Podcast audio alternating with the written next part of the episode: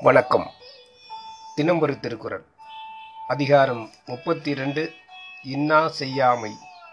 குறள் எண் முன்னூற்றி பத்தொன்பது. பிறர்க்கின்னா முற்பகல் செய்யின் தமக்கின்னா பிற்பகல் தாமே வரும். பொருள் தீங்கு செய்தால் தனக்கே தீங்கு வரும். பிறருக்கு தீங்குகள் முன்னால் செய்தால் தனக்கு தீங்குகள் பின்னால் தாமாகவே வந்துவிடும். விளக்கம். பகல் முன் பகல் பின் என்பன முற்பகல் பிற்பகல் என முன் பின்னாக மாறின.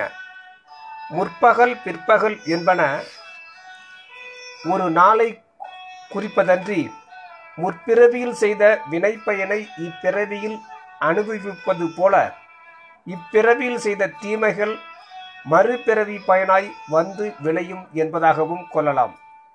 தாமே வரும் என்ற குறிப்பால் ஒவ்வொருவரும் அனுபவிக்கின்ற இன்பத் துன்பங்களை அவனவனே செய்து கொள்வன என்பதை அறிகிறோம்.